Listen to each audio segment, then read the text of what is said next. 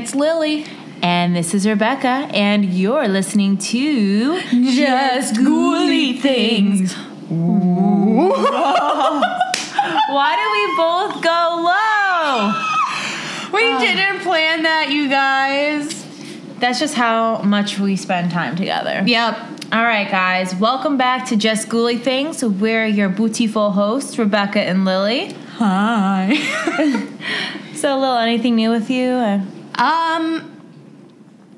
No, nothing. Well, we're recording this on a Friday, and I have the night off. This is my first Friday off in a while. Yeah, and you know it's nice because we were able to like take our time, you know, compiling the research, making sure everything's organized. So when I was doing this research, this is actually one of my favorite episodes we're gonna do because I thought this was really, really cool to talk about. Mm-hmm. So it's back to school season, guys, and while Lily and I aren't in school anymore, you know, most of our listeners are either in high school, college, or graduate school, like whatever. I think we could fuck up a couple pre-K kids' minds. Oh, you for know? Sure. Like that's, yeah.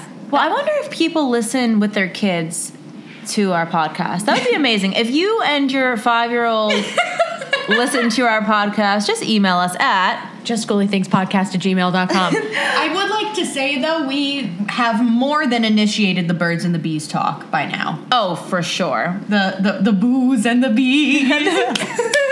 Definitely not consensually, though, because what was it last episode where I'm talking about, like, ghosts coming and stuff? Yeah. And then I did my favorite Kanye West lyric, have you ever had sex with a pharaoh? I put the pussy in a sarcophagus. But that was also educational. Because then you have to explain, well, the Egyptians were buried with their cats, and then they learn archaeology. Yes. This is you know what? This show needs to be put on National Geographic. Why are we on Apple Podcasts? Nat Geo, hit us up. There's this one Nat Geo video that I watch all the time, and it's a fox in Chernobyl making a sandwich. I'll show it to you. Whoa. That is one of my favorite videos. So they go to Chernobyl and they get just like sliced meat and bread and start tossing it to this fox, and he layers it. Spoiler alert, bread. Yeah, bread, meat. Are you serious? How many layers did he make? I don't know, like 3, like Scooby-Doo level. Wow. Uh-huh. I love, it's one of my, like, I always go back to that, and there's a video of a guy with no arms who just destroys a hotel lobby for no reason, and he like jumps up on the counter. No arms. How did he jump? Oh wait, he has legs. All right, let's get back. All right, guys, we're off to a good start. But I wish I had done this research when I was applying to colleges, because I looked up my school, my alma mater, Ramapo College of New Jersey. Woo! And I really didn't find anything crazy, so I couldn't really do research on it. Yeah. They say that there's like a haunted person in like the theater or something. Oh, yeah. Like the typical. Yeah, but nothing too juicy. Yeah, it's funny. I think that my college that I went to briefly is haunted by all of my overdue projects. I never turned in my outstanding projects. They were outstanding. Oh, Lord. Oh, God. You know what? When I finished college and I was getting ready for graduation, I don't know if you guys ever dealt with this, but weeks after I had finished my last senior college course, I still would wake up in the middle of the night in panic because I thought something was due and I forgot to hand it in. Oh, like I would literally be like, oh my God. And I was like, wait, Rebecca, like you literally got your diploma. Like you're officially done. Yeah. And that's how traumatic school is for me. Like to this day, sometimes I think like I still have to go, like I forgot to go to a class or that I do that every now and then. I'm like, oh, I have to be up early. And I'm like, I've been out of school for many, many years. I don't understand how I was able to do 8 a.m. to 3 p.m. for 5 days a week for 12 plus years of my life. And how about the fact that we don't even get paid to do that? Right? We do that for free. Okay, sorry. My mom's going to kill me. She's like, you got so many side notes. And I'm like, because we're great. But this is on topic because we are talking about haunted college campuses in the U.S. of A.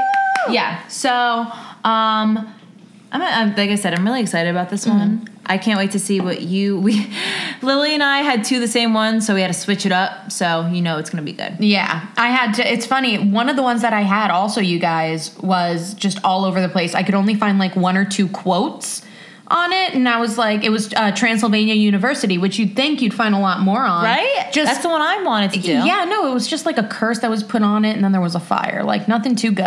All right. Just a fire. Only whatever. A fire. But yeah, but it was like 100 years after. Like, it was nothing good. Like, honestly, I'm not going to say Transylvania disappointed me, because that's where what's-his-face lives. Dracula. Yeah. All right. So, to begin, I'm going to go first. And I have Montclair State University, which is not too far. I think that might be kind of like a midpoint between us. Yeah. No? Yeah, something like that. So it's in northern New Jersey. Hey. Taylor Ham. So it is believed that the college is built on top of Indian burial grounds. Never good. Yeah. Well, also, I mean... That's like an automatic. Oh, hell yeah. Yeah, so alumni say that it's really scary, so scary that people refuse to go in the woods after sundown. And I don't blame you. Yeah, there have been many reports of figures, which are believed to be Native Americans, spotted in the forests. Oh, wow. So I actually drive every now and then. There's an area. That whole area is... really woodsy. Mm-hmm. And there's a road that can take you kind of almost like a shortcut. And I drive through it to get, to one of the main highways that I take. And at night, it's like you put your brights on and you like never know like when a deer is going to jump out or mm-hmm. when a woman in a white dress is going to jump out. 'Cause it's scary as hell. It is. And I didn't even know this. I knew it was supposed to be haunted, blah, blah, blah, because I actually have friends who live in the apartment building. Okay. So I'll get into that now.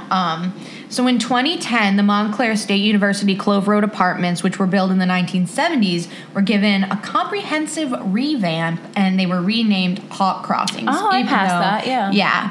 Yeah. Even though it's funny, people say, like, I live on Clove Road, and they automatically know. You just know what it is, yeah. But according to students who have lived there, the residences potentially contain something slightly more sinister than just new windows and kitchens and bathrooms. Ooh. Yeah. So tenants have reported electrical appliances turning on and off on their own, lights on the second floor flashing on and off by themselves, disembodied knocks on bedroom and bathroom doors, and... quote, unearthly noises emanating from the woods behind the apartments. Ooh, unearthly. I want to know what they mean by unearthly. Is it like, blah, blah, blah, or like a woo? This is our voice acting reel, too. No, but tenants also reported being overcome by an unsettling feeling or nausea whenever they discussed the strange phenomena at their apartments. And... something like that is, like, you can spook yourself out. Oh, yeah. So, like, feeling, like, spooky, like I was just telling Rebecca earlier, I was watching something on the Unabomber, and I was afraid to turn my toaster on because I had freaked myself out to the level that I was afraid just hearing the pop from the toaster would scare the shit out of me. So, talking about something spooky and everything like that does make you feel kind of unsettled. But, the fact that there is strange phenomena to talk about, which will then make you, you know what I mean? Yeah. Feel uneasy, that's the not-so-great part. Definitely not. So their apartments also become chilly, even though the thermostat was set at 80 degrees, so those are also known as cold spots, and cold spots are also known as representing dead people. Mm-hmm. And this place was built in the 70s, so it can't be too drafty. Mm-hmm. My new house was built, and your place probably built in, the 90s, not too... This one? Yeah. 80s, yeah. So it's not... They're not that bad, and they're not big draft... They, big and drafty and everything. Yeah. My old house was built in the 20s, and we had that problem, but the windows were ancient and everything. Mm-hmm. So a 1970s apartment building having excessive drafts to the point where...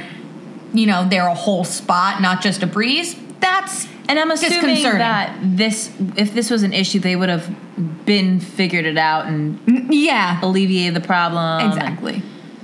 So in a 2014 interview with the website Weird New Jersey, a Hawk Crossings resident named Chelsea described perceiving some presence in her closet, saying, I heard something in there, like kind of like pounding, like something making noise. And I walked by the door and the door just started shaking back and forth. And then a photography major named Corey also said to the website that he once saw a shadow walking across his room before the apparition paused at his roommate's bed and then seemingly vanished. So other Hawk Crossings residents have reported phenomena such as, you know, like the classic flickering lights and even the inexplicable sound of a girl laughing in the hallway. That's scary. That's scary. I think we've said this a million times on this podcast, but I will reiterate it. Little kids are scary as hell. Oh, yeah. So scary. Yeah. Little girl laughing? No, I want you crying rather than laughing. Your laughing is scarier and more sad than you crying. Yeah, especially, yeah. I just got goosebumps. All right. Goosies. So, that's not all. But wait, there's more. One female tenant also told of waking up one night to find a man dressed in 19th century garb standing over her bed and staring at her lovingly. Ew. So she thought it was her roommate's boyfriend mistaking her for his girlfriend, her roommate, and she told him that he had the wrong bed, and then the man suddenly disappeared into thin air. Could you just imagine?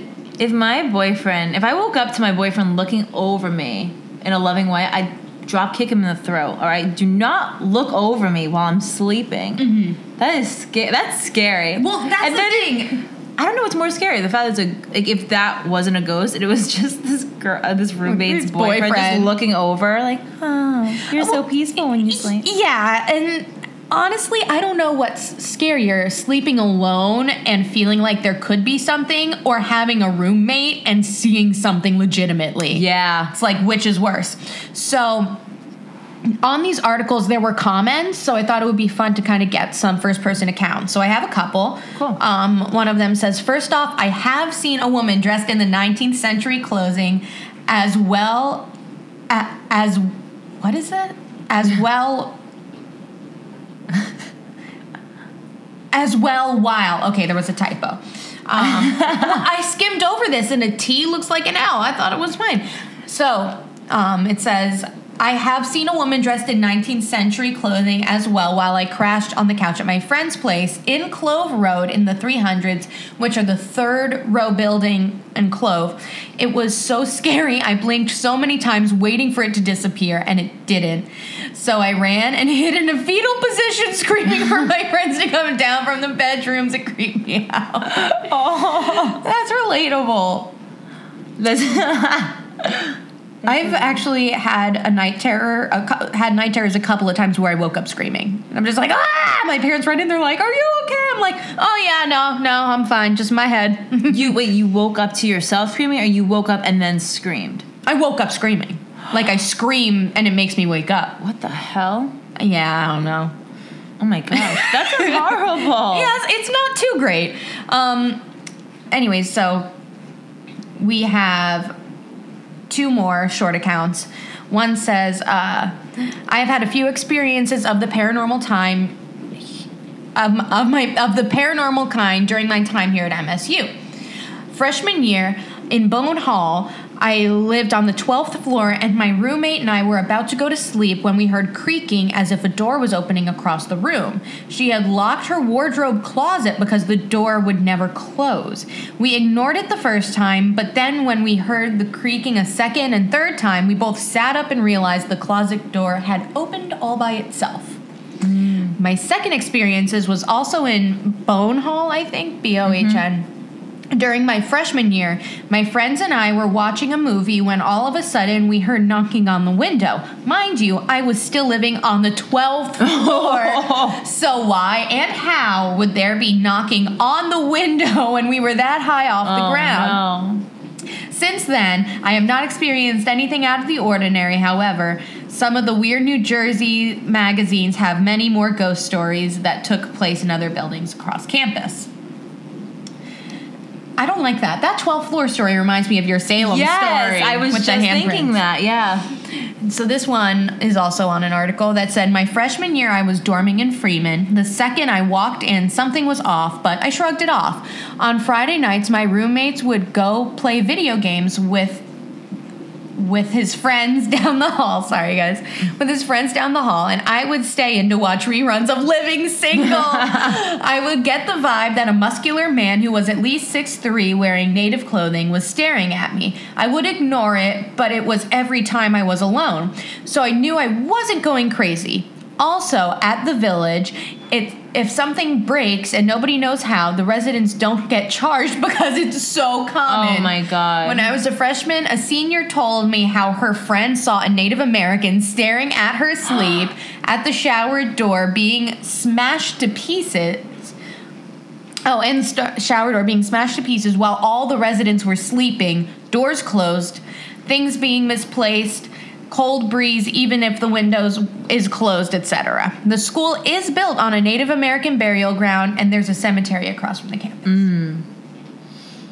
A lot of content there. There's a lot, yeah. It's interesting because, I didn't know that Montclair was built on an Indian burial ground. Me neither. I feel like I should have. That's crazy. Yeah. And so that makes a lot of sense why there would be all this paranormal activity. But it's interesting to see, too, like, a lot of these accounts all kind of seem similar people, but they're all in different, some of these accounts are in different, like, apartments, dorms. And it's a big school. I think that's also why I was able to find, when I looked at the schools, I found that the bigger schools had the most stories. Oh, which, definitely. Of course. Yeah. You got more people. Mo ghosts, mo problems. Oh, God. All right. What do you have? All right. So my next story is of University of Vermont, UVM. Woo! So located in Burlington, Vermont, it's Vermont's largest city and the state's largest university, which perhaps helps explain why it's also one of the most active hotspots of supernatural activity. Yep. It seems that the number of ghosts within the halls of UVM may sometimes rival the headcount of the actual living student body, easily earning it the title of Most Haunted College in Vermont. And this was also ranked top 50 in the top 50 of haunted colleges in New Jersey. So the top in New Jersey? In New Jersey. Whoa, United States. I'm such a New Jersey girl that everything just revolves around Jersey. Okay. So the reason why I chose UVM is because growing up, my dad's side of the family all lives in Vermont, specifically in the Burlington area. Oh, really? So every summer, I would go up there for like a week at a time. We'd go on Church Street in Burlington, which is right on like the school's campus pretty much. It's when you go to Church Street in Burlington, it's very like... It's very cool because it's, like, kind of hippie, like, super... Yeah, it's very Burlington. Yeah. Super, like, just so fun and easygoing. They have cute little cafes, good food, and they have a cute little frat row kind of place. It just looks like the typical college town. Campus. Yeah, college town. I always wanted to go there as a kid, but then, obviously, I didn't go. Well, snow. That is definitely a huge factor. I have a couple friends who went to UVM, and they were like, and another friend got a scholarship. She goes, I'm not going there. I don't want to wear Birkenstocks year-round. I love it. So just a breakdown of the different paranormal spots on campus. This is a long breakdown, so hold your horses. Let's do it. It's okay. I have a fresh LaCroix. Did you say La Croix? I just kind of make a noise when I say it. I like that. I'll be like, La Croix. Croissant. Okay, sorry. Okay, so the first is the agricultural department, which is called the Bittersweet House. Supposedly, they have a female ghost there named Margaret Smith, who, the story goes, was widowed at a young age and spent the rest of her life as a recluse until she died in that house in 1961. She can be seen in a period dress, not specifically white, probably is, but could say, circa late 19th century, and unexpectedly makes her appearance known to people that come in and out of the house. Next is the Center for Cultural Pluralism, which is known as the Allen House. And there's a lot of reports saying that there's a ghost taking up residence on the top floor. Although he or she actually hasn't been seen visually, there's just a presence that when people are in the vicinity of the house, they just feel like there's someone watching them. Okay. Kind of like my experience when I was talking about, like, with the trench coat. Like, not that I actually saw him, but I could, like, feel that presence there. Yeah. Next, in the Center for Counseling and Testing, that is rumored to be haunted. So, supposedly, in this area, there's a spirit of a 19th century sea captain who once lived in the house. The building is also called, this building for the Center of Counseling and Testing is called the Jacobs House, which is named after the UVM professor whose widow donated it to the school in 1959. So many people that talk about the hauntings at UVM, they just assume the ghost is someone named Captain Jacobs. But if this building is actually haunted, it would more likely be that the ghost is of Captain Knapp, who was the retired seaman who lived there until his death in 1877. There's supposed poltergeist activity, which is often which often makes him known as the noisy ghost. That would be me. I'd be like the shit pun ghost. You know, if someone would be like, "Sweetie, the refrigerator's running," you're like, "Well, you better go catch it." And instead of being scared, they're just like, "Lily's back." They just put up the volume on the television. Like, be like, just let her out. Yes. Poor soul. Oh, my God. Right. So, have you had the lawnmower, sweetie? Mower, I barely know her. Wait, what is this? Like a lawn, like, hey, like, have you seen the lawnmower? And then you go, mower, I hardly know her. Oh, no, that's a good dad joke. Thanks, I just thought of it now. Oh, God. Okay, keep going. Okay. That was even worse now that I found out you made that up. Okay. So, encounters at the Jacob House specifically include that one counselor who worked there reported that one night he saw an elderly man with a large bulbous nose walking down the stairs, and as he walked, he shimmered like a jellyfish before he disappeared. Ooh, I like that. That's kind of freaky, yeah. And then a janitor in the building also reported seeing the same elderly man and that he knocked over a bucket of water and flicked the lights before vanishing. What a dick. Like, he couldn't even just wipe it up. He drops the water all over and then just leaves it. Skeleton walks into the bar. He orders a beer and a mop.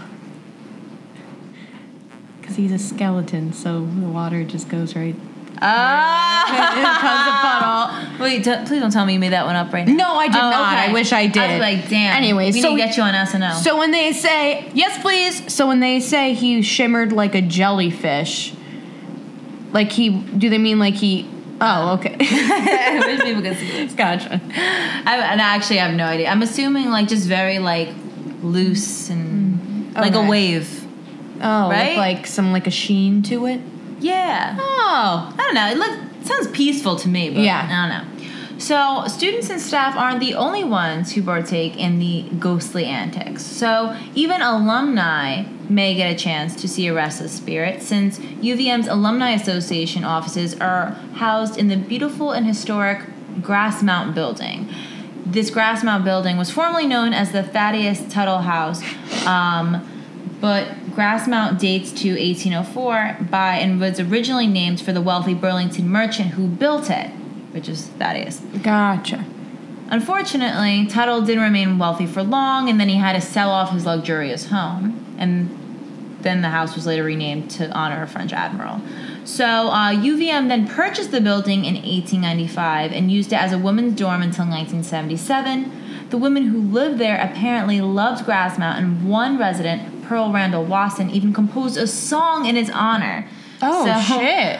Here are some of the appropriate lyrics for this building. I'm listening. Spirit of Grassmount, come to us we pray. Roll back the curtain from the dusty past. ... Very ominous lyrics, you know? I like it. Yeah. So I think that the curtain from the dusty past has definitely been rolled back, because there's strange voices that have been heard in empty rooms. The doors have been slammed shut by invisible hands. And some people speculate it may be the ghost of Thaddeus, who's trying to reclaim in death what he lost in his previous life. Mm-hmm. But there aren't many other theories in regards to this house, so it's kind of up for interpretation of what this paranormal experience, like what's going on there. Yeah, I feel like if other people did come up with a theory, this is the most solid one, anyways. Right? Yeah. You know how like in a case like there is a suspect, and then there's like the other people. Yeah. Yeah.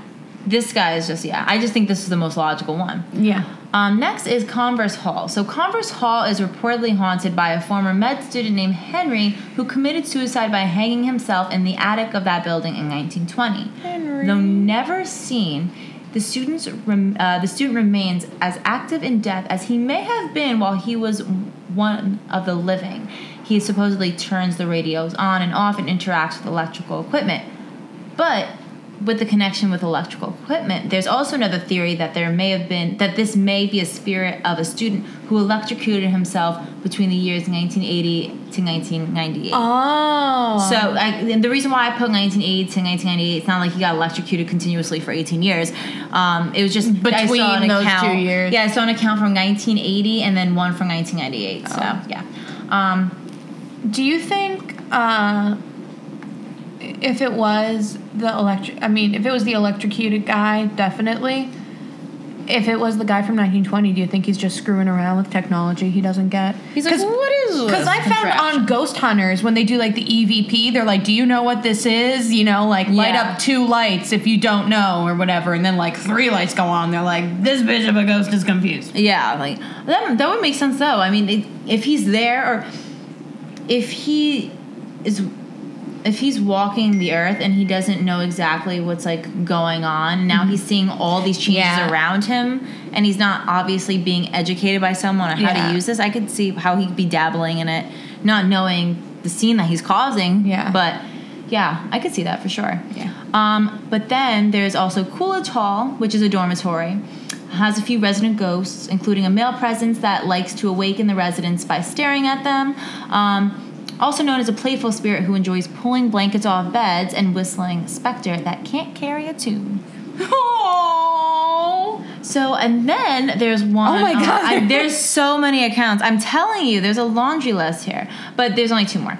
Then the Redstone Hall dormitory residents include a ghost that appears in the back staircase and has been seen to run through walls. Supposedly, though, he's not too fond of female students for some reason, and some people think it may be because it pertains to the circumstance of his death. Question mark, question mark, question mark? Oh, was he, like, heartbroken? And maybe, yeah. Or maybe he was killed over a girl or something. Ooh. Yeah. And he's chased frightened students out of the area on occasion. This guy seems like a dick. And then finally, at Simpson Hall, a spirit of a man who stalked a female student, followed her to her dorm one year, and apparently never left. He now resides in Simpson to this day, and late at night, students will wake up with the sensation of being watched. Kind of like at Montclair. Yeah. Usually the room becomes icy cold when it happens, and some students wake up freezing cold at night with the feeling that there is someone else in their bed. And that's UVM, folks. So if you want to apply, go to universityofvermont.com. No, I actually don't know the website, but yeah.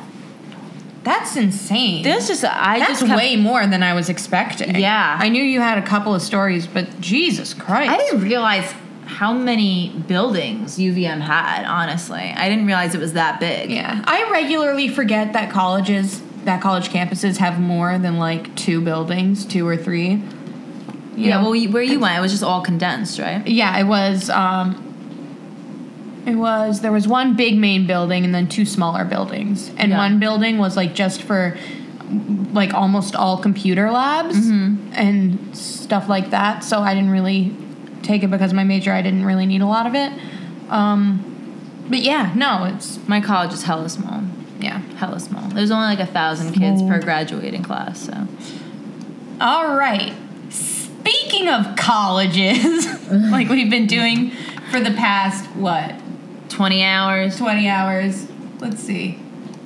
For the, whatever. I don't think it tells us. So I have Moravian College, which is in Pennsylvania, in Bethlehem, Pennsylvania. And Moravian College dates back to the 1700s. In the 1800s, it was a girls' seminary and hospital, and a ghostly nurse and an occasional bandaged patient are said to walk the halls. And then we have a quote here. Since we are the 6th oldest college in America, it's not all that surprising, said Michael Kaur, the director of marketing and communications at Moravian College. So staff at the school call the William Randolph Hearst Recital Hall the most haunted room in Bethlehem. So much has been seen, heard, and felt in this room that paranormal investigators have actually been called to investigate. Oh, wow. Yeah, so Kaur also says that through thermal imaging and things they have seen, there's the most activity in this room. Wow. Yeah. So there's actual evidence. Yeah. Oh, cool. So they sent legitimate ghost hunters, you know, maybe not the ghost hunters, but maybe, who knows. I actually have I have a friend who goes there, and just graduated from there, actually. And I texted her, and I have a little story on my phone about that. But it says several buildings on campus are said to house ghosts as well, and the Alpha Sigma Tau sorority house, which is a sorority my friend was in, was once an estate house in which the maid named Alicia became pregnant by her owner. And when she found out about the baby, she tragically threw herself down the staircase, which they then removed the staircase. But she's said to haunt the building by making noises, turning on and off the attic light, oh, wow. turning over pictures of men. Same. Comenius. Comenius. I'll spell that for you. Hall's namesake is said to haunt his building as a light that moves back and forth on the top floor, and a Revolutionary War era nurse is said to haunt the music building, and three spirits of people who hanged themselves there in the 1960s are said to linger in the Rau dormitory and at Wilhelm dormitory. Banging and scratching sounds are said to come from the walls at night. So it's scattered across. I remember when I texted her, because I remember asking, looking into doing a haunted Greek life episode, she said that her sorority house was haunted, and she gave me the Alicia story. Oh, cool. And so I texted her again, just asking, you know, if she could just, like, recap, because it was a while ago. I did. Also, if you have a haunted Greek life story, like sororities or fraternities, email us at justghoulythingspodcast@gmail.com. That'd be really cool. Yeah. Anyways, so the sorority house has these unusual stairs, or at the time had unusual stairs, which ran from the attic to the kitchen, and that's the way that's where the incident occurred. Okay.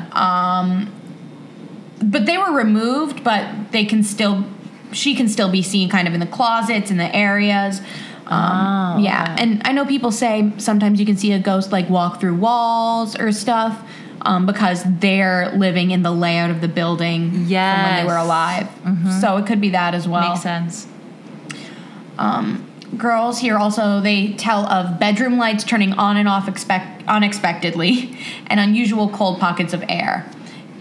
So let me pull up my friend's story really quick, because it's fascinating to have not only a first-person account, but from someone like I grew up with her. Yeah, you know what I mean? Really cool. So she says, in the house, there was one with one incident with a porch light where it kept flickering, which was weird because that light had never worked. So the head resident called maintenance to come fix it, but there wasn't even a light bulb in it. That's so crazy. Yeah. That's pretty cool. I know. That one is... That's like classic, like... There was no light bulb. Anyways. That's a turn. Yes. Yeah. So that shouldn't have happened. And they just assumed it was Alicia. And then there's also a white orb in some of the pictures when they take them in the house. And they think that's her too because it never happens anywhere else. Hmm. And then she said most of her stories are in Main Hall because there's a nurse, a little girl, and her cat. She died in the room next to her. So she has a lot of stories about that. Wow. And there was a soldier because it was a soldier hospital building during the war. So I have, I believe, a Main Hall story. I'm not positive, but you can find a bunch of these stories online. But it does say that Main Hall is believed to be, like, the most haunted. Okay. But the Alpha Sigma Tau house is also known. Also probably because it has, like, that... you know, tragic story or whatever, like, people are the most drawn to hearing those. Yeah. So this was another, again, a comment on an article that I read that says, I used to live on the, or no, this was in an interview, which you can also, I believe, find on the Moravian College website. It says, I used to live on the 4th floor freshman year, and my room had 2 closets. I was in a double, but I was the only one living there. I had a whiteboard calendar that I hung up on the back of the closet doors. That night, I went to sleep, but woke up to find it had fallen on the floor. So I thought, okay, you know, it fell. The command hook broke because that happens sometimes. So I hung it back up, and the next day I come back and I went to sleep, and then in the middle of the night, I heard this crash. So I turned on my light, and the whiteboard didn't just fall. It was sitting by the side of my bed, which is on the other side of the room. So I took my whiteboard and put it somewhere else, and it never moved again. I was terrified. It flew at my bed. Flew at her bed? Yeah. So she had it. So she was in a double dorm, but she was the only one there. So she had 2 closets, and she hung one of those whiteboard calendars with the little things. Like, did it hit her, though? No, but she wasn't in the room when it happened. But when, so it fell off in the middle of the night one night, and she was like, okay, just the command hook broke, whatever. Stuck it back on, went to class, came back, and not only had it fallen, it was like it was by her bed. Oh. Yeah. And then we have another. And, like, clearly, I mean, I know dorms aren't, like, the biggest rooms in the world, but that would have had to go pretty far. Yeah. Yeah, I've never dormed before, but just alone it sounds scary. So having a flying whiteboard definitely... doesn't add to the appeal. That's when you start commuting. Yeah. And then this is another from either a current student or a former student named Katie that says, my freshman year, I was dating someone who didn't believe in the supernatural at all.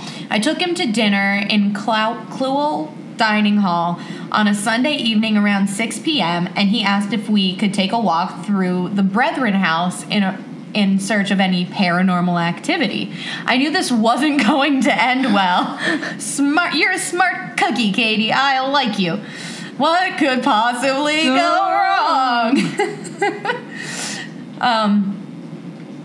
Let me see. Sorry. I knew this wasn't going to end well, especially with his poor attitude. We started our walk through the Brethren House on the 2nd floor, and the building was silent. As we were passing the Washington room, he started to voice his opinion about how the supernatural doesn't exist and this building isn't really haunted anyway, which is... I love the change in voice. Thank you. And, yeah, a lot of character development there. And also, that's the worst possible thing you can do. Oh, seriously. Right? Or, like... Yeah. Like... Antagonize the spirit. Yeah. Or be like, oh, this cabin in the woods, there's not a killer here. Guess who's the first to literally get the axe? The guy who said that. Damn straight. So, again, I knew this wasn't going to end well. As we continued our walk down the 2nd floor hall and to the stairs in pursuit of the 1st floor corridor, the door at the top of the stairs clicked funny behind us. Because I had spent a great amount of time in this building, I knew that that is not what it should have sounded like. I brushed this off and we proceeded down the first floor hall. Not even a minute later, it was so loud in the building that it almost sounded like a train went by. Wow. We couldn't hear one another speak. It sounded like there were carts rolling, almost 25 to 30 people running up and down the hallway above us. It was so loud. We looked at one another in terror and ran out the side door closest to Main Hall. We stood outside for a few moments before he said to me, "What the heck was that?" I replied, "Now do you believe me?" Needless to say, he never questioned the supernatural after that. Yes. Later that night, I was approached by one of my friends from the music department. I told her about what had happened. Her reply was quick and cheery. I know what you heard. You heard the nurses running up and down the hall. And those carts, those were gurneys rolling up and down the hallway. Oh, my God. So matter of fact, too. Yeah. Ah. Yeah. I also like that it wasn't like, those are the ghosts of. It was just, you heard the nurses. The nurses. Yeah. I know, it's no big deal. Okay. So mine is California State University Channel Islands. Now, this campus may have just opened up in 2002, but the history of the land it resides on is a lot older and comes with a lot of history. So the school's campus was constructed on the site of the former Camarillo State Hospital, regarded as one of the country's most notorious mental health facilities. What could possibly go wrong, right? So between 1936 and 1997, over 1,000 patients died at the institution, some due to passage of time, others from neglect and sickness. There's also some reports of shock therapy that occurred there. So, nothing ever good comes out of shock therapy. This location has been used also to portray a creepy psychiatric facility in the horror film The Ring, as well as crews from the TV shows The X-Files and The Vampire Slayer also filmed here. But we also need to note that even before this place was a state university campus, paranormal experiences had already been occurring. Just need to put that out there. So I'm going to be talking about experiences that happened while the hospital was still up and running, during the construction of the campus, and then current campus situation, okay? Because I just thought you should get, like, the whole history of the land. Let's do it! So during the hospital days, a nurse named Debbie told of how she was roughly grabbed and shaken during a cigarette break. When she turned around to face the person who had assaulted her, there was nobody there. Another nurse reports she was pulled out of her seat by her hair while seated in an otherwise empty room. Yaga. Yaga? You remember that? No. Oh my God, it was like a vine. And this guy would just go around where girls had, like, their hairs and ponytails. And he'd be like, Yaga, Yaga. And then this one girl, I think, was wearing a weave, and he was like, Yaga, and it, like, came completely out. Oh, is that the one that looked like it was in a diner? And it was, like, one girl and then two girls. I don't remember the exact scenery. Because I've seen that. I didn't know it had a name. So funny. Yep, Yaga.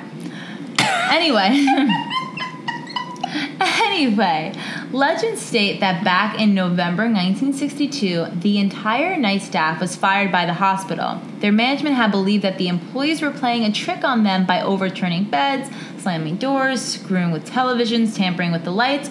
So to make it stop, they fired all the night staff. Of course, the strange phenomenon didn't stop after the staff was fired, so management eventually decided to blame the incidents on an ex-patient who had been apparently breaking back into the hospital at night to fuck with them. Okay, if you're an ex-patient and you're in a mental hospital, actually, you know what? I can imagine if there was, like, one, like, nurse or something that patient had beef with, I totally would be sitting there like, oh, like, you know, if you're like, I'm a you know, I got 3 days left, you know, 2 days left, 1 day left. You go home, you change, you come home, and you're like, I'm going to beat you to the ground. Sometimes I wonder what's going on in your head. Definitely not speaking from experience. No, I'm just kidding. I'm definitely not. No one be worried. Continue. No one, please be worried. Okay. So then... that was just a few of the phenomena that would happen at the hospital. Then during the construction to create the campus, construction workers renovating the facility before the opening of the college frequently reported missing tools, and even more disturbing, large equipment and appliances in unoccupied rooms would frequently move to a new spot when the workers would return from their lunch break. During the final days of renovation, several workers quit due to the constant noises and feelings of unease. One was quoted as saying the place was, quote, too close to the other side. Ah! Ugh, that one's EBGBs. Okay. So now the campus. Today, visitors to some areas of the campus report headaches, cold spots, and disorientation. I can't say that word. Disorientation. It's okay. I've messed up my words a bunch today. Disorientation. Okay. So numerous phantoms have been seen, particularly around or in the bell tower. So there's the ghost of a man who appears in the stalls of one of the women's restrooms, where you can see his legs only for them to disappear when you open the door. A woman around the bell tower asks for directions to the chapel before disappearing, and in some abandoned buildings, students have reported running into a woman in a hospital gown who silently screams at them before vanishing. Silently screams. Like, that's terrifying. That's like my dream when the woman tried to scream, and she didn't because her mouth was sewn shut, and then she opened it, and it was still sewn shut. Yeah. Wow. That's terrible. Creepy. A ghostly janitor also haunts the school, and the sound of his phantom keys jingling, alerting those of his presence, is a common story. That's scary too. Just those little sounds can make such a world of difference. Dude, you know, imagine that with footsteps like clonk, clonk, jingle, jingle. No. Right? I'm uncomfortable and it hasn't even happened to me. My butt just cramps from that. Okay. The bus stop near the bell tower is also haunted by a ghost. And with all these ghosts so far, it comes as no surprise that there's a woman in white. What? She is assumed to be the nurse who roams the bell tower hallways, only to disappear when approached. And perhaps the most famous of the phantoms that students have seen is possibly jazz musician Charlie Bird Parker, who stayed as a resident for 6 months at the institution in 1946 and 1947. So history has it that Parker had a big drug problem, an alcohol problem, and in June 1946 entered the lobby of Hollywood Civic Hotel completely naked, playing his saxophone. So he was sent back to his hotel room, where he lit a cigarette, fell asleep, and subsequently then set his bed on fire. And the judge sent him to the mental hospital because of all that. And upon his release, he recorded the famous song Relaxing at Camarillo. But Charlie Parker might be back, roaming the halls of the campus, for it is said that people still hear him play that saxophone late at night on the school campus. I don't like that. Yeah. Do you think there's a jingling of the keys? There's like jazz music in the back. I really don't like this. Like, it sounds like I'm picturing like One Flew Over the Cuckoo's Nest type shit. Ah, yes. Do you remember Nurse Ratched? Oh my god. And whenever they would say something about Nurse Ratched, everyone would be like, That's what I'm picturing. This is creepy. Like Jack Nicholson with the fucking saxophone running around. I don't like it. Jack Nicholson naked with a saxophone. Ah! All right, on to other disturbing details. Other minor rumors include the possibility that either the library is where the former morgue was located, the morgue having been torn down to make way for the eventual library, or there's still an actual morgue located underneath the building. Still? Perhaps? Rumor has it? Ooh. So, yeah. You know what? How about them apples? You know what? They have stuff like that. Like, it's like the catacombs. Just make it sound more worldly. It's... Imagine just trying to study and knowing that there's dead bodies underneath you. I can't imagine trying to study. Can't imagine trying to study, so... Guys, Rebecca's laughing so hard right now at me. Because it's so true. I can totally picture that. But in closing notes for California State, I wanted to note that the university does not like to talk about the spirits and ghosts that may be inhabiting the campus, and they actively discourage it amongst the student population. What? Mm-hmm. And rumor also has it that they will suspend and possibly expel any student investigating the abandoned buildings on campus. So if you're a student, you got to look into this at your own risk. You got to go after you graduate. Yeah. That's crazy because, like, on the Moravian College website, it's the whole thing and all the folklore and everything. Yeah, and my next story, their official website has their own tab.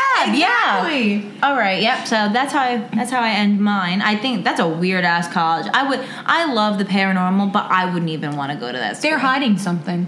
There's something plain sketchy. And simple. And you know what? It probably, if the rumor is that it's built on a burial ground, odds are that there were unmarked graves that they moved to build the building. Oh, hell, and they don't want people investigating because they don't want to share that. I think there might be a morgue still down there. I'm just saying. I think there's still bodies there. Wait, like a morgue? No, yeah, so it was a morgue. No, it was a morgue.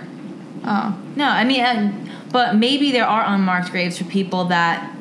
Maybe Hopper's the people graves. that died, that, like, no one ever claimed them because they were in the mental institution. Oh, shit! It didn't say that in there, but I would assume that they probably didn't care. That's why they don't want you talking about it. Mm-hmm. Because they did something fucked up. Oh, hell yeah. Oh, my God, Rebecca, we're geniuses. We're so good. Okay, I have my final... I almost said final and last. It's the final story for me. Yeah, not for me. Anyways, Rebecca has a really good one next. So this is Ohio State University, and it says on their Athens, Maine campus, it is said to have had the lion's share of spooky goings-on. This is a direct quote. I don't talk like this, I promise. But it is most notably in Wilson Hall's infamous room 428, where in the 70s, a female occupant started behaving kind of oddly. She began intoning in strange tongue, like, and like alarming, and it was alarming to her friends. But before they could, yeah, no shit. But before they could help, the girl plummeted to her death from a window. Oh! At the time, she was reportedly practicing astral projection, which is the supposed departure of astral from the physical body or whatever. That room has actually been sealed shut ever since. They sealed it shut at one point, and. That's because there were reports of eerie phenomena like unexplained voices and flying objects. So they saw the objects flying in the room and smashing against the walls, and the door of the room would open and close on its own. And then apparently in the wood grain of the door, demon-like faces would appear. So when you look at like a plank of wood, mm-hmm. right, like out there. And there's, like, the patterns or whatever.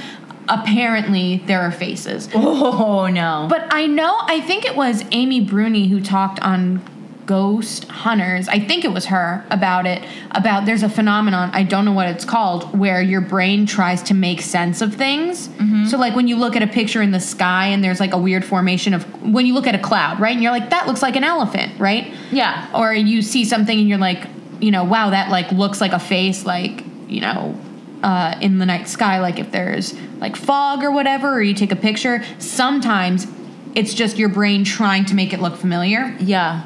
Oh, interesting. Yeah, but the fact that this happens on a door that is shut because it was opening and closing and all that shit, like the odds that is just a coincidence, I don't think so, especially if they appear and disappear. Mm-hmm. So... the door was replaced many times, but again, the faces continued to appear.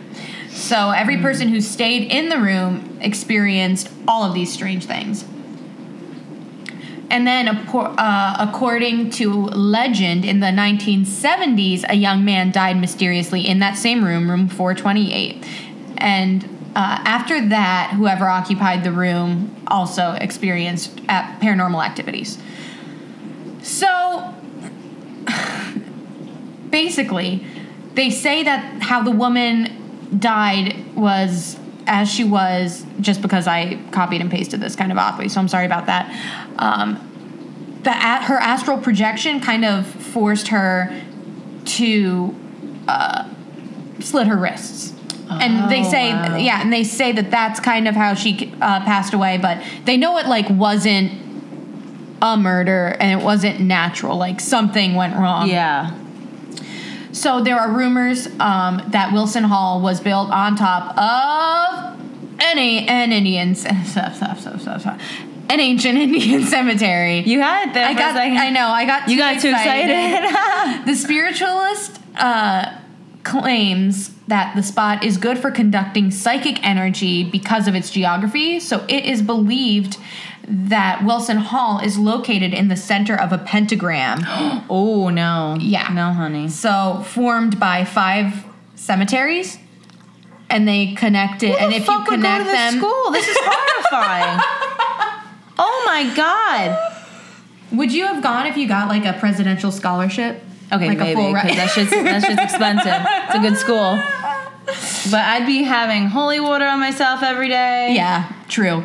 Be doing some sort of prayers or something. So they believe that can either be a safe place or a place of evil. And clearly, if you're seeing spooky faces, things are being thrown, it's probably a place of evil. Yeah. So in the early 1980s, research was done on the property, and it was then discovered that Wilson Hall was built on a cemetery of the Athens Mental Institute. Wow. There's just so much to unpack here. I know. Holy shit. So some confess that as Halloween approaches, their RAs will let them tour the room. And when they step into the room, each student unanimously reports a couple of dead birds. And it just says at the end, they just said, oh, well, there's still the constant complaints of someone walking around in the room from those living in the adjacent dorms. Yeah. So that's an interesting. That's freaky, but interesting. It's a good one, Lil. Thanks. And this just hit me. Like, I read it in my head, but when I read it out loud, if Wilson Hall was built on top of a cemetery, right? Mm-hmm. And it was in the center of a pentagram. That means that cemetery was in the center of the pentagram, which means weird shit probably happened because people were buried in the middle of a pentagram, and then they built it on top, and that not only had already had spirits, but they were like, what are you doing? That just has to be a portal or something. Yeah, bunch of shit going down. It's like the good fighting the bad and all, yeah. That could be a good movie. Ooh! That could be a good movie. If you would like to cast us in a film regarding Wilson Hall at Ohio State University, please email us at justghoulythingspodcast@gmail.com. We'll send you our headshots and resume. Yep, I just made a new one. Continue. Oh, you did? Yeah. You got a new headshot?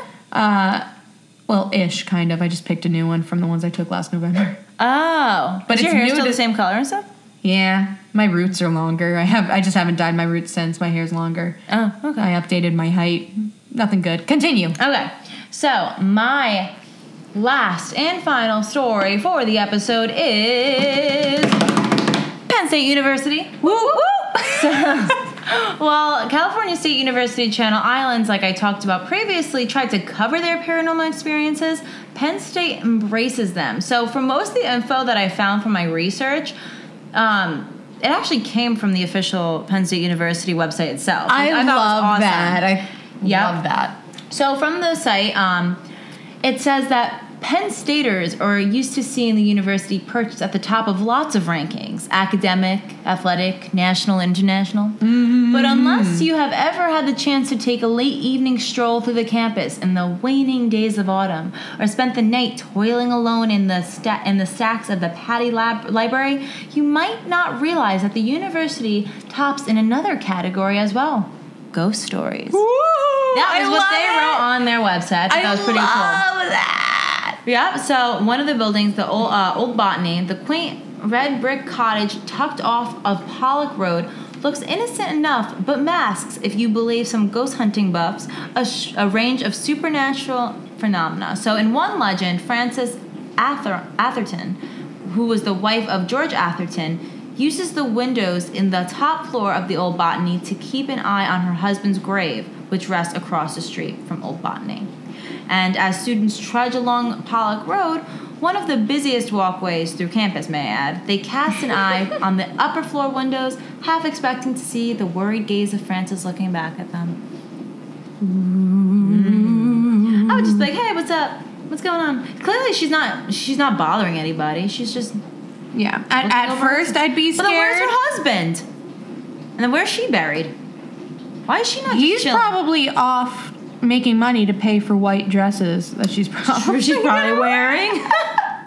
Shit's not cheap. Mm-mm. So, especially with inflation. They have 25 cents, and they're like, this is a $60 dress. And he's like, oh.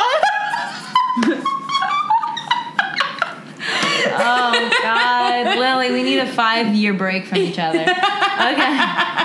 So, one of the most haunted spots on the University Park campus is called Schwab Auditorium, and it's a theater that seats a little more than 900 people with just enough room left for at least 2 or 3 ghosts, supposedly.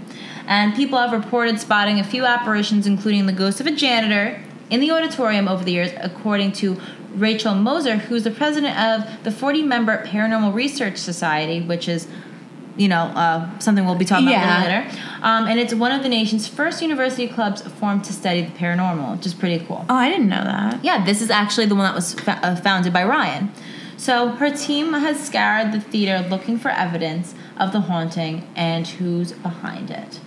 And she says that some speculate that Charles Schwab, the industrialist, not the stockbroker... I was about to say! ...is haunting the auditorium. How to make that clear. And the former Penn State trustee who funded the construction of the auditorium, Schwab loved supporting the arts and going to the theater so much that he has stuck around long after his lifetime pass expired, or so the theory goes. So people just think that he enjoyed the arts. Might as well enjoy it after. I kind of like that. Yeah, right? He's not bothering anybody. He just wants to see some good old theater. Aww. I don't blame you. So, according to Moser, she says the theater isn't haunted only by industrialist-sized theatergoers, though. She goes, I think Schwab Auditorium is active, and continues to say there seems to be a ghost of a janitor, and we think there's a female spirit in the theater as well. There's no direct link of like who this female spirit is, though.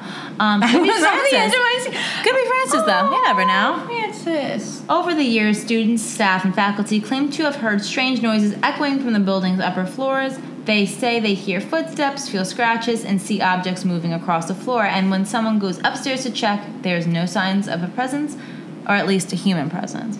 And because of the confusion exactly who or what is doing the haunting in Schwab, students gave the auditorium's paranormal presence a generic nickname, Schwaboo. Schwaboo? Yeah. I love it. That's so cute. Schwaboo. So cute, right? Oh, so this is my favorite story from PSU, and the only reason why I would want to visit PSU at this point is this is the most significant haunting on campus. And it's the ghost of a mule named Old Coley. A mule. Aww. Yes. So born in 1855, which is the same year as Penn State's traditionally observed founding, Old Coley travels from his native Kentucky to, amongst many other duties as assigned, labor tirelessly at lugging limestone blocks from a quarry at the corner of what is now southeast corner of the Old Main Lawn to the construction site of the original Old Main. So he was just... lugging shit back and forth to help create Penn State to what it is today. Yes. The mule quickly became a favorite amongst the students of the farm school, which was what most people called the university at the time, and it actually almost became the school's mascot. I was about to say, why isn't it there? I don't know. No, it's not like a cat or something. I don't know.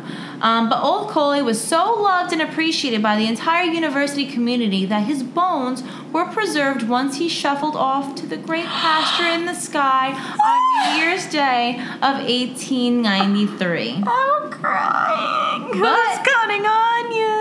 But he wasn't ready to retire even after he died. So it seems that every place where Old Coley's bones are displayed, in Watts Hall, for example, ghost stories follow. So students claim to hear, usually during the dead of night, the sound of plodding hooves thudding down dark, empty halls, and the occasional braying of a mule echoing through the silence. Oh, that is the best haunting I've ever heard in my life. I'm like about to tear up. I don't like best haunting ever. Like, why can't a mule haunt me? Like, I'm so mad. All right. So the reason I wanted to end with this, because the main reason I chose to do research on Penn State University for this episode is because at the age of 9 or 10, My family and I were 1,000% convinced I was going to go to PSU. My granny even made me a fleece blanket when I was 10 years old. 9 or 10? Yeah, like I was dead set on going to Penn State. Had no family that went to Penn State. It wasn't because of the academics or anything. I literally just wanted to go to Penn State because I was that big of a fan of Paranormal State on A&E, and I wanted to be a part of the college club that Ryan Buell founded. That's the Paranormal Research Society. No, I'm just thinking... I literally gave a fuck less about the awesome academics at PSU. I literally just want to be in their club. I'm just puzzled. When I was 10, I made a deal with my parents that if I hated school when I was 16, I could drop out.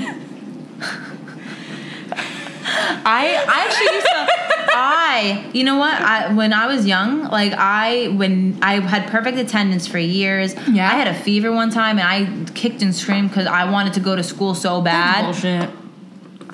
I don't know what the fuck was wrong with me. This is the thing. I think they were just kind of trying to shut me up because it was before the, do you remember the NJ Ask? I remember this night. Oh my God, that was the stupidest thing. I remember studying for the NJ Ask. How do you study for that? Not studying, but I guess preparing. Because it was my first NJ Ask, because it was, I think 4th grade is when we started. I don't remember. But I was, around, 9 or 10, and I was I don't like this. I don't like tests. And I was can I drop out? And they were you know what, Lily, fine, but you have to be 16. And they're it'll be 6 years from now. She'll be fine. And you just hated school even more. Yeah. Well, sure enough, I did complete high school, and, that's not the issue, but it's just funny how you're I'm going to go to Penn State. Granny, make me a blanket. My grandma's home, and she's like, Lillian, did you do your homework tonight? And I'm like, no! Shut up, Graham. Shut up, Graham. What do you know? So this just, brought me back to watching Paranormal State. I'm sorry, real quick. Stay in school, kids. Okay, continue. Oh, God. To the pre-K person that's listening to this. Yes, our one singular pre-K student. The NJ Ask isn't worth dropping out of school. It's very worth staying. Okay. Oh, God. All right. So while I was doing this research and I was thinking about how I wanted to be a part of the Paranormal State team and, all that stuff, I was reminded of Ryan Buell, who was the founder, who created this when he went to Penn State because there was nothing like it on campus. And come to find out, it was, one of the only or the first of paranormal organizations in any college campus to be created. And I'm not going to lie, I had a crush on him back in the day. I had a crush on him. And I was thinking to myself, what the fuck ever happened to this guy? We've been to expos, I've been to other book signings of paranormal experts and stuff, and I've met so many people that I've looked up to, but I had never met him, and I always looked up to him. I bought his book, and so I was like, all right, I need to figure out what happened to this guy. So I just looked up his name, and the first thing that comes up is an ABC article, and this was reported on September 21st, 2016. Ryan Buell, age 34 at the time, was facing 2 felony charges related to theft and stolen property. He was also facing a misdemeanor charge of theft of services. All charges were in Center County, Pennsylvania, where Buell is known to be living, but he was arrested on September 18th in Florence County, South Carolina, where he grew up. So, as many of you guys know that are in the paranormal community, he had a sizable fan base across the whole country, but fans were getting really frustrated with him because he kept canceling shows and not providing refunds. Just fucking give the people back their money, man. Mm-hmm. And he had started a tour called Conversations with the Dead Tour, and tickets were sold to shows in cities across U.S. and Canada, but the shows got postponed and then canceled, leaving fans with no answers whatsoever and desperately looking for refunds. And fans were out hundreds of dollars, and they just wanted their money back. Not too bad. Yeah, and many of them didn't even get a dime back. So some of them were able to get refunds by disputing the charge with their credit card company, but others were not so lucky. And this 2014 incident was not the first time that Buell had canceled shows. In 2012, he canceled some shows claiming he was fighting pancreatic cancer, which is super sad, pancreatic cancer is no joke. And in late 2013, Buell told People magazine he was close to remission, ready to tour again, and he started selling tickets for 2014 to another tour, yet several of those shows never happened. Did he really have it? But wait. Oh, no. Buell later moved to Pennsylvania and once again started advertising shows and connecting with his fans on his Facebook page, and fans once again complained that Buell just took the money for the events, and then He'd either not show for the event or the events were just canceled. Most recent being a dinner in August. So now Buell's mother then began speaking out publicly, posting on not only his public Facebook page, but also the Paranormal Research Society Bureau's page. She posted something like, it's like, please stop enabling his situation by sending money, buying tickets to events that may never occur, buying merchandise, phone calls you may never get, paying money to watch him on Twitch, and giving him offers of shelter. I am pleading with you out of love for my son, and I'm frightened by what his situation has become. He's ill, but not from cancer. His family knows the real story. You all need to stop believing his lies and stop enabling him, please. That's a good mom. That's she just put his shit on blast. It's like, don't believe my son's bullshit. So she said, that's enough, Ryan. That's enough. So then I was like, I need to look into this more, because then if you guys look at a picture of him from when he graduated Penn State to his mugshot, there's definitely something going on with his face. Definitely drug related. From what I could see, it would appear his cheeks are sunken in, and it just was very sad to see. So I was like, wait, I need to see what's going on. So he has his website, RyanBuell.org, and he wrote on his blog January 27th of 2019 with the title "1 Year and 9 Months Later," and pretty much he goes, between 2010 and 2017, I was a shivering denizen under King Vicodin, then King Heroin. Wow. I also bent the knee to King Meth and Queen GHB. My rise to fame is quite documented, and so was the fall. And I stumbled quite spectacularly. I was depressed long before I discovered the temporary relief that any drug would lend. After all, what healthy and happy person stumbles into addiction's mad realm? I was arrested twice. It led me to rock bottom. Those arrests, particularly the second one, helped save my life. I was so far gone that I started to forget myself. A week before it all ended, I remember a key turning point in my life. I was sitting in a tiny apartment alone in the dark. I cried like I did most days. I looked like death. I hadn't slept in days. I wondered, how did my life turn into this? I was broke, surrounded only by people who were using drugs up in State College. Wow. My boyfriend at the time was also an addict. We were both codependent, and I think we gravitated towards one another early on because we needed someone to lean on. There were a lot of things I loved about him, but as our addiction got worse, things got darker. Towards the end, we spent most of our time fighting. His spells of paranoia were terrifying. He'd accuse me of stealing his keys, his drugs, or putting rat poison in his shampoo. This would be followed by violence. We had gone into another fight, and he stormed off. I had bruises all over my face. I tried to remember what life was like before addiction. I tried pulling up memories from my childhood or starting PRS in college. But those memories felt like they were 100 years ago. They were faint, and I was worried that I wasn't going to last much longer. I had overdosed a couple of times the year prior. The violence was really starting to worry me. I was about to give up. God knows I wanted to. And for the first time in a long time, I prayed to God.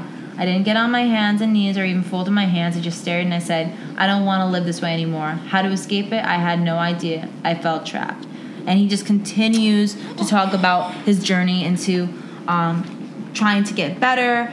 And he just ends by saying, so that's my rant. I'm alive and well. Things are getting better with every passing month. Sure, there are ups and downs, but through it all, I'm living life. We have a lot of goals set for 2019 and 2020. I plan on taking cases again in the fall. We are aiming to reopen a PRS office in 2020. I thank you all for cheering me on and reading my random posts. I promise I'll try harder to throw more out there. And then this was him with his cousin and sister in Honduras. At first I was angry, but now I'm like... I know, but it's crazy because it that just shows how addiction could just... get you know? And people, unfortunately, people see an ad, they're like, oh, they're a lost cause, whatever. But, you know, it can happen to anybody. It can happen to anybody. But, oh, now I'm going to cry. Thanks, Rebecca. What a way to end this. Rebecca was like, I want to go last because I have something interesting I want to end with. Real hallmark. Okay, so our messages are stay in school. Don't do drugs. And if you have a personal story, email us at justgullythingspodcast@gmail.com. Oh, my God. All right, guys. Thank you so much for listening to this episode of Just Ghouly Things.